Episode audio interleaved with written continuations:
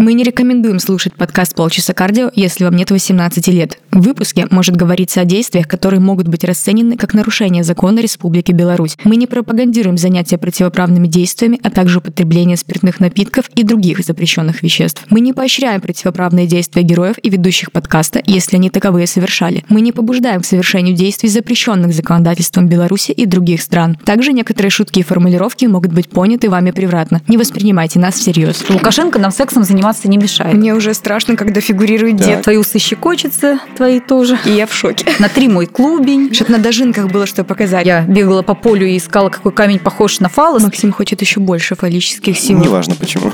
Как говорится, тамада хорошие конкурсы интересные. Полчаса кардио.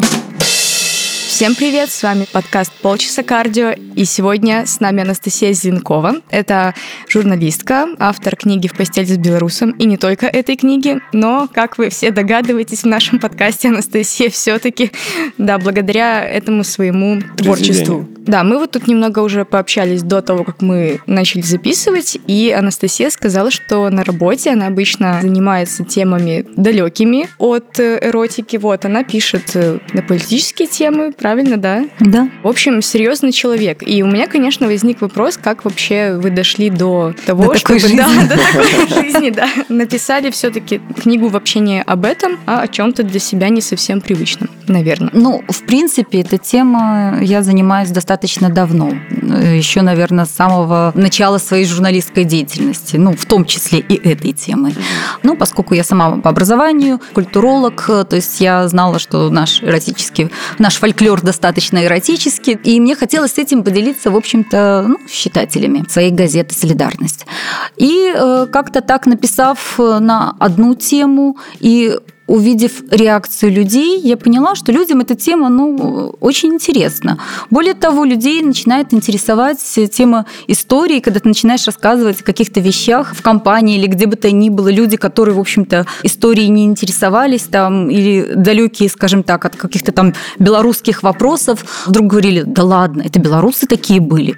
И тут я начинаю понимать, что, в принципе, эта тема, в общем-то, способна у людей там обуджать национальную годность. Ну и, опять же, вышла книга про эротический фольклор в Москве, про белорусский эротический фольклор. Я, опять же, написала на эту тему, и мне стало интересно, как там дальше. Ну вот, как у народа жизнь богатая, эротичная, а как там у шляхты. Я встретилась, поговорила, ну, как журналистом, э, с исследователями шляхетской культуры, потом поговорила дальше, дальше, дальше. В итоге выяснилось, что у меня есть приличное представление о том, в общем-то, как в эротическом плане э, жили белорусы. Поэтому возникла идея написать эту книгу, и, в принципе, принципе, ей ставила две абсолютно четкие цели. Первое – популяризировать нашу историю через тему, которая интересна всем. Ну и вот, опять же, вторая – это обучение той самой национальной самосведомости. Ну вот вы говорите такую вещь, которая мне очень давно болит, когда люди вроде получили образование, да, вышли из школы, они там знают историю, культуру, вроде что-то читали, потом пошли в университет, опять их загрузили какой-то литературой. И после всего этого люди выходят, и они уверены, что белорусы – это такие люди, люди, застегнутые на последнюю вот эту пуговицу рубашки, и что они вообще какие-то, не знаю, асексуальные, неинтересные.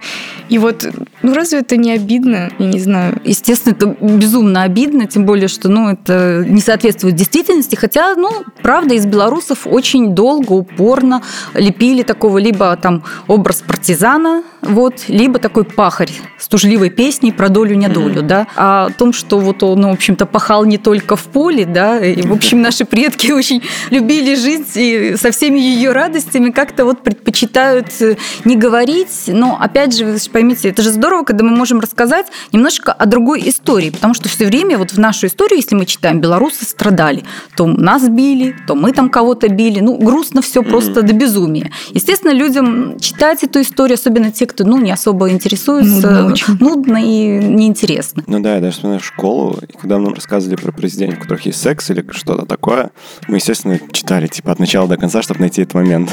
Белорусы тут, кстати, тоже партизаны. Они уж если про секс, даже вот если взять фольклор, то они mm-hmm. очень могут там так завуалировать, что, в общем, не с первого раза и поймешь, что это вот про тот самый секс. Вот, кстати, про это был вопрос. Я так немножко перескочу, все пошло не по плану.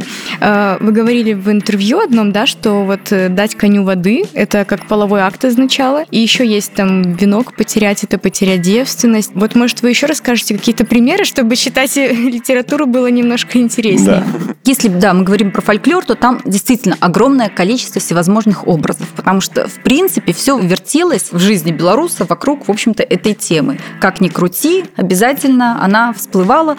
Просто так получилось, что в нашем фольклоре вот то, что было прям так ярко, жесть-жесть-жесть, да, цензоры повырезали. Оставили такие, кажется, вот безобидные песенки, типа про то, как там напою коня, там mm-hmm. это...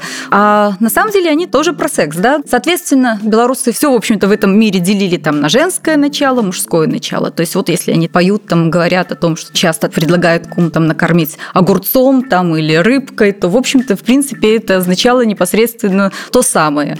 Э, вот, то есть это тот же самый половой акт э, в описаниях. Там были и женские начала, которые вот связаны там с какими-то предметами круглой формы, то, что имело там, например, какое-то углубление там или отверстие, то есть это все как бы передавалось вот как венок, например, кольцо или животные какие-нибудь там в белорусском э, варианте бобра. Ну вот бобр, бобр там это тоже вот считалось про женское начало. Мужское это то, что было продолговатой формы, в общем-то достаточно активное, будь то животные, там конь, там заяц, там петух или еще что-то.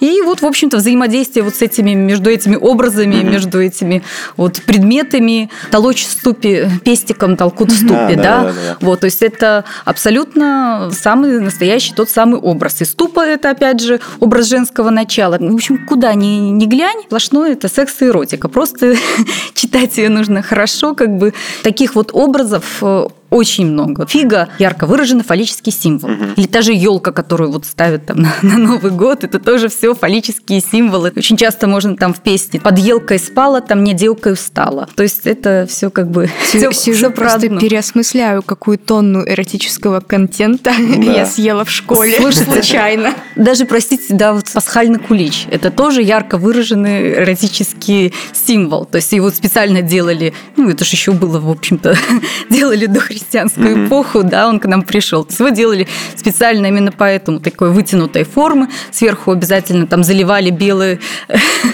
А. Все, вот оно сложилось. Я говорю, что куда ни плюнь, в общем, всюду, если вернемся там к фаллическим камням, например, в школе рассказывают про Шкловский идол, да, вот нам да. рассказывают вот эти каменные стоды там, таких на Беларуси огромное количество, масса. Mm-hmm. И если вам вдруг в камне, который был в дохристианскую эпоху, вдруг что-то показалось, то вам не показалось. То есть это оно самое и есть. Это не потому, что наши предки там не умели ручки-ножки изваять, mm-hmm. поэтому вот они делали в виде столбов. И в этом нет, ну, как бы ничего такого ужасного, ужасного, потому что на самом деле все крутилось именно вокруг этой половой сферы, вокруг э, того, чтобы производить предки, в общем-то, ну, скажем так, у них идея была одна – родиться, размножиться, в общем-то, на этом и все. Вот. Поэтому очень сильно они там не думали, как самореализоваться, да, и прочее. Все крутилось вокруг одного. И это, в принципе, практически все народы, там, белорусы не какие-то выдумщики в этом смысле, практически все народы переболели там на культ фалоса, и, в общем, мы в этом смысле идем просто в контексте. Тренды. Вы много говорите о том, что наши предки были не прочь позаниматься сексом беспорядочным часто. Как в этом плане там предохранение, заболевания? Находили ли вы что-то об этом? Ну, на самом деле, в общем-то, времена, о времена нравы. Ну, да. да, естественно, были не прочь, и, в общем-то, купальские праздники угу. тому подтверждение. Кстати, вот не задумывались о том, почему вот, например, на Благовещенье, когда вот там летят буслы, да, очень да. часто там вот говорят, что ребенка приносит аист. Ну, вот откупали до Благовещения 9 месяцев. И, в принципе, там очень часто звучит песня о зашлюбном, небрачном угу. ребенке, там и все такое, вот именно на Благовещенье. Действительно, да, когда мы говорим про занятия занятия сексом, конечно, проблемы были с заболеваниями однозначно. Mm-hmm. И, в общем-то, не зря, наверное, Семен Полоцкий, в одном из своих стихотворений, которые назывались «Чудеса света», mm-hmm. да, он помимо чудес, там, связанных с изобретением компаса, с открытием Америки, значит, называл изобретение лекарства от сифилиса. Mm-hmm. Я, конечно, встречала в литературе, там, ну, фольклорных каких-то там источниках о том, как вот наши предки пытались лечиться. До этого, конечно, было все очень, очень плохо. То есть там был, назывался такое средство животобольник, и это какое-то растение типа семейства подорожниковых. Mm-hmm. Ну, то есть вот представьте, да, подорожник приложить. В то время болели даже там и короли, ну и там тот же Ян Собеский, его жена Марысенька болели сифилисом, это известный факт. И Марысенька там от своего предыдущего мужа Замойского, в общем-то, ей передалось. То есть, в общем, у всех были проблемы. Ну да. Да, я вот сейчас сижу и понимаю, что я не понимаю, почему купалье именно. То есть почему именно вот этот праздник связан с вот этими всеми сексуальными играми и прочим? Ну, э, день летнего солнцестояния, правильно? То есть э, самая, в общем-то, длинная ночь. В принципе, на самом деле, это не только купалье с этим связано. Там те вот же юрьевские, мы тоже хотели спросить. Э, хороводы тоже как бы... Это было связано изначально с обрядом инициации девушек. В это время еще, конечно, мы говорим про дохристианскую эпоху, как раз праздник был, в общем-то, для этого и предназначен. И обряды, опять же, в других праздниках тоже мы можем встречать обряды, связанные с какими-то эротическими, скажем так, э, моментами коляды. Например, очень часто там, э, ну, знаете, да, дед, коза, да. там все эти колядовщики. Да. Ну, во-первых, очень часто... Мне уже страшно, когда фигурирует дед. Мне кажется, там будет про меня истории просто. Подожди, сейчас э, там не про деда. Дед не самое страшное. Коза. Ключевое слово здесь коза.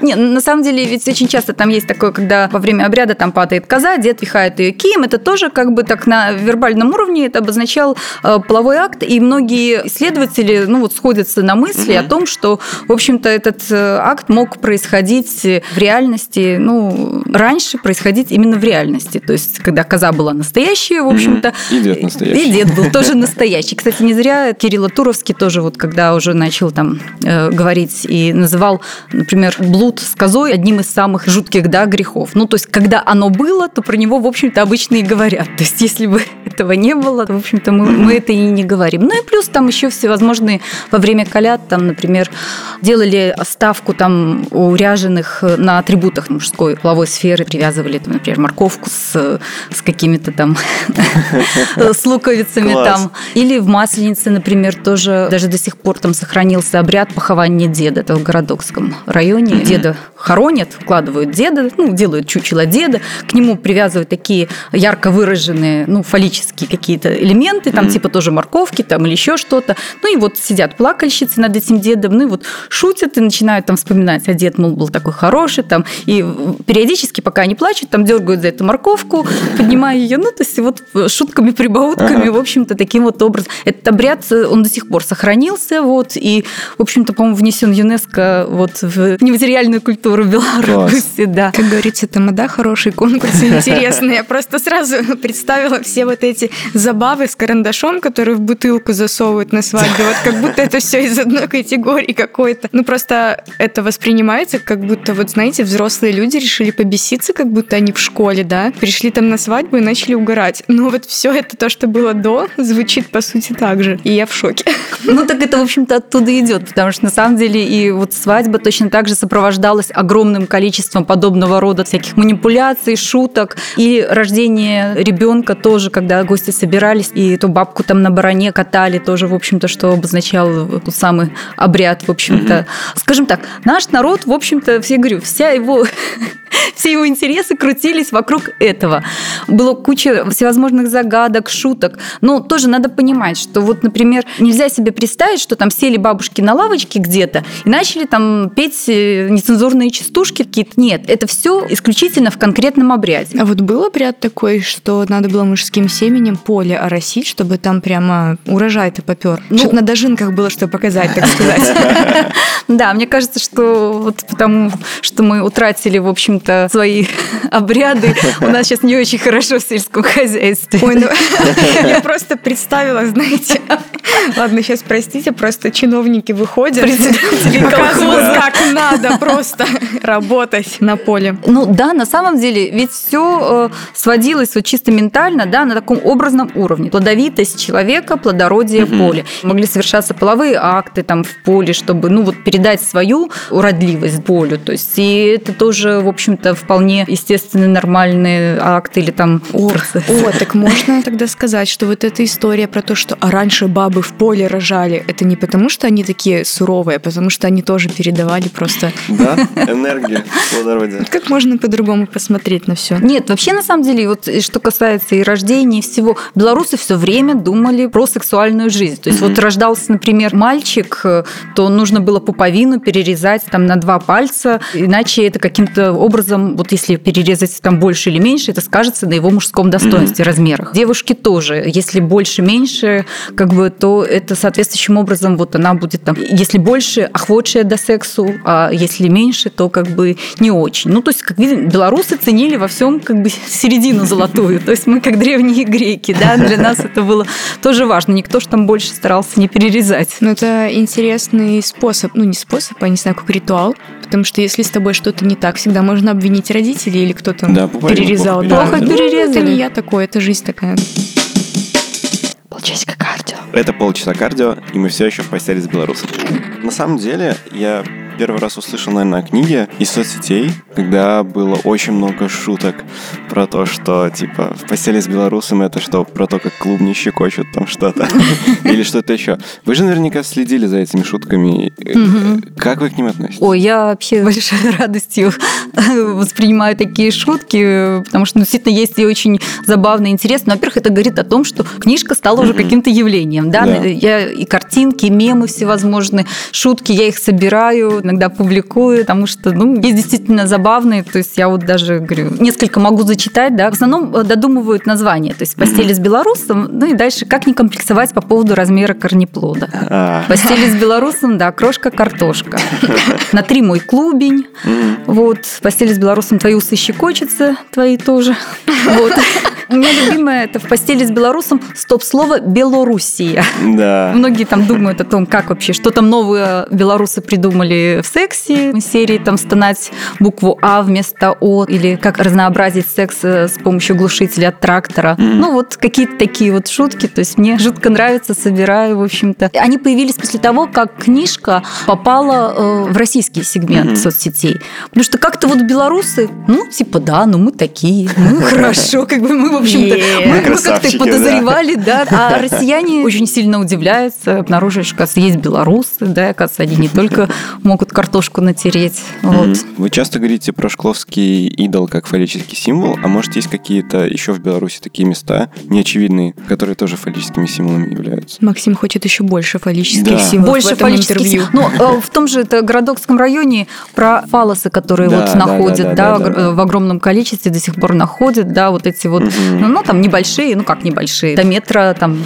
доходило. Вот, Сейчас у всех комплекс неполноценности будет. Не, ну я думаю, что это не конкретно скульптура с конкретных людей, это просто вот как бы необходимое для обряда. Опять же, почему? Потому что, ну, городокская земля, она такая не очень урожайная в этом смысле. И все возможности вот ей как можно придать больше урожайности, это вот, э, ну, таким образом изваять побольше фалосов. Какие обряды, в общем-то, э, ну, они подразумевали. Тут, э, например, в слове об идолах говорится, что вот они использовались в том же свадебном обряде, когда их, например, клали в чаши, а после пили там воду из этих чаш. Mm-hmm. Там даже написано, что устроившие срамоту мужскую в чаши кладут, потом облизывают, там обсмоктывают, mm-hmm. там, в общем, прочее, прочее, прочее. Вот вы упоминали в своем интервью, сейчас сказали про деревню Дорохи, да, в котором находятся mm-hmm. эти символы, а их использовали чисто для обрядов или как секс-игрушки тоже? Скажем так, о том, что чтобы их использовали как секс-игрушки, таких mm сведений мне не попадалось. В принципе, как мне кажется, с такими обрядами, как у нас были, в общем, недостатка секса у белорусов не было. Поэтому уж насчет игрушек, да я не думаю, что как-то каменные фалосы вообще пригодны для, для таких целей. Кто знает. Давайте не будем фантазировать на эти темы. Еще вы рассказывали про камень Который на Свислоче стоял, Мгм. да? Который помогал там женщинам... В бесплодии. Да, от бесплодия. Вот, может быть, есть для мужчин такие места силы в Беларуси? На самом деле, конечно, любое божество, да, Мгм. которое, в общем-то, отвечало за плодородие, ну, то есть, соответственно, можно было попросить, в общем-то, силы в этих делах. Но сказать, что вот конкретно к этому камню должен прийти Мгм. мужчина, приложить там э, Да. больное место к камню, я тоже не встречала таких каких-то свидетельств. Но на самом деле тема была такая достаточно актуальна. Обращались обычно тогда в таких случаях к знахарям, Мгм. потому что, ну, мужская импотенция, в общем-то, могла стать даже уже в христианскую эпоху, Мгм. да, даже церковь официально разводила, если мужчина был импотентом. Мгм. То есть ему даже давали какое-то там время исправиться, то есть существовала там импотенция временная и постоянная там. Ну вот если три года, в общем-то, ничего не складывалось, то церковь, то есть жена вполне спокойно могла уходить от мужа, там строить э, дальше семью, отношения, потому что главное было в браке, в общем-то, это рождение детей, продолжение рода. Мгм. Поэтому, да, в общем, такие вещи не запускали. В общем, как могли, так и лечились. Вот. И даже христианство приходило, там же даже регулировалось, сколько, как, когда там должны ложиться. Никто не должен, в общем-то, отказывать другому, в общем, во взаимности, потому что, ну, плодитесь и размножайтесь. А еще я читал вас в интервью, вы рассказывали про место в Минске, где показывали порнокартинки, если я правильно понял. Ну, типа диафильмы. Да, да, да. А, было ну, это биоскоп. Э, Биоскоп Да, стоял в да. начале 20 века, значит, э, стоял биоскоп. Это А что э, такое? недалеко биоскоп. Мгм. Еще вот э, незадолго до появления синематографа, брать премьер, да, то э, был такой биоскоп аппарат, в котором, ну, по сути, мелькали просто картинки, не Как слайд-шоу, по ну, сути, вот как, было. да, Мгм. типа слайд-шоу такого. Вот. И, в принципе, вот можно было за совсем небольшую плату, вот там, где проспект, э, ну, вот салон «Мечта», я не знаю, есть ли сейчас такое Он, парикмахерское? есть там. То есть там можно было посмотреть. Ну, это не значит, что там все время показывали Мгм. только исключительно. Но были вот такие вот взрослые, конечно, сеансы, где можно было вот посмотреть эти картинки. Я, кстати, стала смотреть тоже, какие же порно-картинки смотрели на- наши предки. Мгм. И забивая, в общем-то, в поисковик, я так расстроилась, если честно, потому что я, посмотрев эти порнокартинки, поняла, что, ребят, ну мы с тех пор вообще ничего нового не придумали. То есть отличается, ну, только чисто вот образы, там такие дамы, типа Веры Холодной в таком образе, там такие здоровые мужички там усатые, такие очень забавные.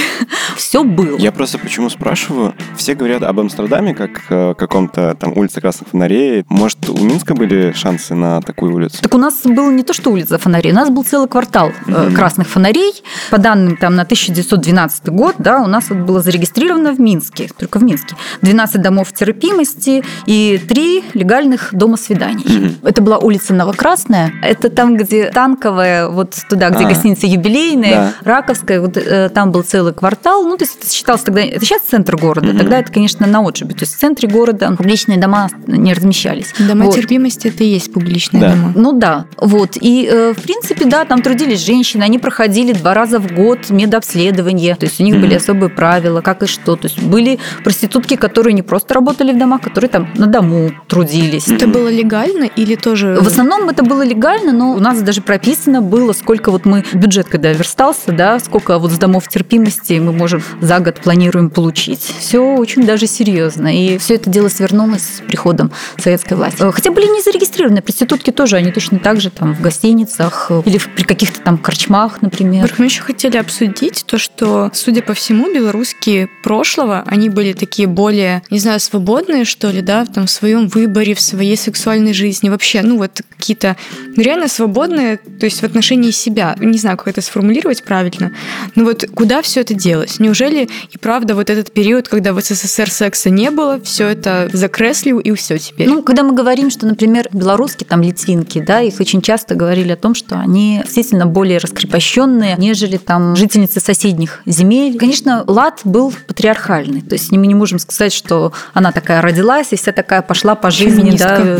Нет, конечно. То есть тут мы скорее говорим по сравнению с... Во-первых, э, женщина, выходя замуж, она имела какой-то посах, и, соответственно, еще и муж ей выделял какие-то средства. Муж не мог пользоваться ее. То есть она финансово была относительно независимой. А независимая финансовая женщина, мы знаем, всегда достаточно свободна. Опять же, когда польские историки писали о женщинах-литинках, да, они говорили о том, что здесь э, чуть ли не Содом и Гамора происходит вот на наших землях, потому что чуть ли не каждая там имеет любовника, вообще эти любовники очень часто там бывают друзьями семьи, и муж прекрасно знает, чем занимается жена. Но тут надо понимать, что просто... Тиндера еще не было, поэтому выбирали из того, что есть. Ну, просто полякам казалось, у них очень сильно эти вот все религиозные моменты, и, конечно, не было такого там жесткого католицизма, да, на наших землях. Но у них и сейчас такая вот эта тема с абортами, например, она же когда вот там у них обсуждалась, у нас тоже. Да, да, ну то есть это их э, традиция, в общем-то. Кстати, вот когда короля Сигизмунда там отговаривали от брака с Барбарой, главным аргументом приводили, что она литвинка. Вот. А литвинки, они распущены. И в подтверждение этому ему даже там принесли список из любовников Барбары, который там включал от конюха, в общем-то, до э, священника, да. Ну, как бы его это не остановило. То есть, может быть, наоборот, в общем-то. Но у него, я думаю, что список был, в общем-то, не меньше, с учетом, что его мама, в общем, держала там наложниц, которые вот прямо, с, говорится, с юных ногтей, в общем, его это баловало. Меня, кстати, однажды спросили, один российский, скажем так, эксперт сказал, типа, вот, смотрю, типа, на белорусов, я сегодня там шел по улице, да, и мне кажется, последнее, чем белорусы, вот глядя на них, чем они могли заниматься, так это сексом, да. А я думаю, я, например, тут тоже приехала, да, пока шла, я вот по дороге встретила такое количество сексуальных женщин, сексуальных мужчин, так, может быть, дело не в белорусах, а то есть не в нас дело, а в том, кто, в общем-то, это говорит. Поэтому мне кажется, что все у нас нормально, движемся мы в нужном направлении. Это, Максим, к тебе отсылка, что ты всегда говоришь, что белорусские мужчины не секси. Понял? Дело в тебе. Дело не в них. Да, у меня, кстати, тоже часто вот спрашивают, говорят, вот, а белорусские мужчины, они такие неуверенные, они такие там то, там то, от них что-то много ждать надо. И я, опять же, тоже говорю о том, что, ну вот, э, у меня такого нету, да, у меня, например, все мужчины, которые рядом со мной, достаточно успешны, достаточно активны. Плюс история. Наши мужчины всегда вот достаточно консервативны, да. Женщины часто берут активность в свои руки, но тут уже ничего не поделаешь. Исторически сложилось. Ну, Максим, это просто отмаза, ты понимаешь, да. Полчасика кардио. Вот мы тут много говорим о таких вещах, которые вроде бы давно известны, да, что, мол, там отговаривали от э, женитьбы на Барбаре там и все Мгм. такое. Но, опять же, как э, я уже говорила, в школе это все подается как-то отговаривали, отговаривали. Ну и все, учите, дети. Неважно почему. Ну да, ну, конечно, это ужасная крамола с учетом того, что у нас еще и книжка 18+, и наш подкаст 18+, но все-таки, может быть, если какими-то такими деталями личной жизни разбавлять вот эту всю историю, было бы интересней. Вот как вы к этому относитесь, к такой либерализации, что ли, вот истории? Я не знаю. Ну, может быть, конечно, не в шестом классе это перебор, но в десятом, одиннадцатом, мне кажется, почему нет? Ну, я считаю, что, в принципе, эту книжку должны читать в любом случае историки обязательно. И уже с учетом там возраста детей, да, дозировать и давать эту информацию. Там же как раз, если взять учебники в школьной библиотеке, все эти каменные фалосы дорисованы ручкой просто Да. в тех местах. Дети как бы сами все показывают как надо. Да, естественно. Поэтому я считаю, что это как раз очень нужно, очень важно и здорово, если кто-то будет, в общем, читать, пользоваться, использовать какие-то моменты, потому что это сделает интереснее историю, в общем. Когда вот э, вы готовили книгу к публикации, да, изучали много очень источников, было ли что-то такое, чего вы прям сами не знали и такое обалдеть просто? Ну, когда уже начинаешь более подробно копаться, то да, действительно какие-то нюансы там о той же Лиге свободной любви, да, то есть э, думаешь, неужели, да, вот и в Минске было. Я как люблю обычно это соединять с теми знаниями, которые у тебя есть по истории или еще почему чему вот нас учили в школе, да, что мы проходили про этот период тогда-то, тогда-то, а потом ты начинаешь читать, что в это время происходило, ну вот уже с этой точки зрения, там какие-то нюансы, вот моменты, и у тебя вообще как-то вот не стыкуется. Купала, пел, вспоминали о том, что он там любил петь «Дайте мне девушку за руб с полтиной», да, ну как раз про публичные дома, которые, в общем-то, он застал, когда они были тут вполне спокойно зарегистрированы в Минске. То есть это вот, опять же, я вот старалась в книжке сослаться на специалистов, то есть чтобы никто не сказал, что это какие-то мои эротические фантазии. Нет, моих тут фантазий никаких нет, ни эротических, ни других. Если вы там кажется, что я бегала по полю и искала, какой камень похож на фалос, то нет. Вот вам, пожалуйста, академик Никольский, все вопросы Вот к нему. бегал. К нему, к академику, да. Я тут только прочитала и вам об этом сообщила. Я читала, вернулась к страничке на Уле, там, где вы собрали средства на издание книги. Я почему-то зацепилась за фразу, то, что книга — это для тех, кто любит секс и Беларусь. Короче, вот эта моя философия пошла, что наш подкаст, он тоже именно для этих людей, потому что нас приглашали на другой подкаст рассказать о своем подкасте, и мы там с Максимом так гордо заливали, что да мы хотим в Беларуси эту тему продвигать. Ну, короче, мы тоже отсюда. Блин, мне кажется, что если человек любит вот свою страну, там себя, секс. Это нельзя любить по отдельности. В первую очередь э, мы должны научиться перестать плакаться, постоянно на что жаловаться, а находить радости вот в этой жизни. Потому что, ну, давайте уже на чистоту, да, как бы белорусы никогда не жили так хорошо, как э, живут сейчас. Ну, если взять ту же историю, да, когда mm-hmm. по нам там ходили mm-hmm. взад вперед войнами, да, господи, ну, я уже говорила, что Лукашенко нам сексом заниматься не мешает. Незачем все время стонать и мучиться, что тут диктаторский режим, нема свободы, там воли. Нема. Ну так простите. Ну вот если прислушаться к словам главы государства, нас тут и раком нагибают, и в какие только позы не ставят сейчас, поэтому тоже не самое такое приятное время. Хотя раком можно. Ну, опять же, да, я тоже считаю, что как только мы станем свободны вот где-то у себя там внутри, мы сможем, в общем-то, горы свернуть, и Беларусь, как говорится, будет forever, да. У нас, короче, мотивирующий выпуск подкаста. Хочешь изменить мир? Начни с себя. Да. А кого бы вы назвали главными героями белорусского секса вообще в разные периоды? В принципе, таких много. Ну, пани Каханку называют, но хотя вот историки что-то не подтверждают. Говорят, что вот если он что и любил хорошо, так это как следует выпить, закусить. А если говорить про современную Беларусь? Ну, чтобы, может, вам было проще, наш прошлый гость сказал, что Сергей Михалок для него. И Люся Лущик. Некоторые еще называют Александра Григорьевича. Вот. Но я просто не могу никак нет согласиться с этим. Но я даже делала опрос, кто из наших политиков самый сексуальный. И тоже вот возникли нюансы и вопросы по этому поводу. Ну, там возникают вопросы, еще выйдешь, попросишь человека назвать пять политиков в Беларуси, и тебя не назовут. Одного назовут, вот, да, самого известного. А два уже вопрос. Да, там вопрос. Поэтому здесь... Я тогда делала по кандидатам в президенты. Тогда их было много много. И на тот момент, по-моему, первенство взял Статкевич. Ну и э, Лукашенко тоже был там в их числе, поэтому все грустно. Уж извините. Ну, действительно, если говорить там, да, Михалок, мне кажется, привлекательным. Гурков. Кстати, вот, когда я делала обложку так. для этой книжки, у меня возник вопрос, что хотелось на обложку поместить, ну, достаточно известных людей, mm-hmm. которые вот у нас ассоциируются. И я делала достаточно много предложений вот, для разных известных личностей, включая Павла Харланчука, mm-hmm включая там э, того же Гуркова со Станютой. В итоге я нашла э, девушку, ну, я считаю, что она очень сексуальна. Вот Светлана Ходан, это наша белорусская модель, которая сейчас работает в Дубае. Я знаю, что там по всему миру на пачках Виагры есть изображение. Класс. Вот, так что она согласилась с большой радостью, что вот здорово. А найти белоруса на эту роль оказалось настолько сложно. Вот просто прям невозможно. Такой вопрос про наших белорусских мужчин.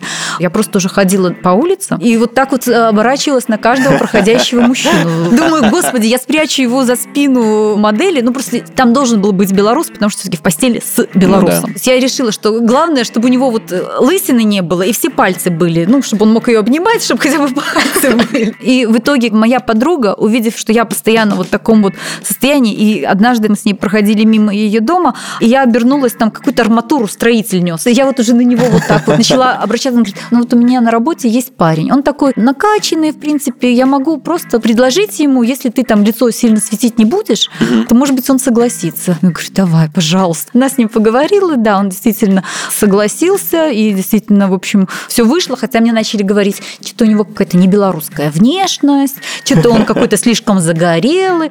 Это наш белорусский парень. Он даже не приехал на презентацию, потому что в этот день копал картошку у мамы. Но вы в следующий раз зовите Максима, у него все пальцы на месте, он не лысый, ну, и у него же есть да. опыт съемок. Он да. ЛСТР свитеры эти рекламировал. Вот, конечно, когда уже книжка вышла, уже много говорит, меня надо было звать, меня там надо было звать. Уже все прям готовы, понимаете? Про что когда выйдет следующая книжка? Я говорю, так, извините, белорусы, вы на второй том еще не наработали, а я за вас одна не могу.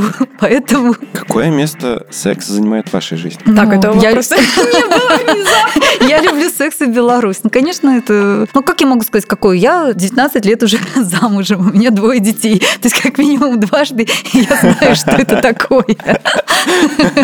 Вы сказали, что вы любите шутки про название книги «Постели с белорусом». Ой, а если я не пошучу, а, например, Можно вот что-нибудь такое прям Конечно. высокое и возвышенное, Можно. да, это «Любите Беларусь, кахайте белорусов». Сильно. Мощно. Прям концовочка в душу. Все, спасибо, мы кончили.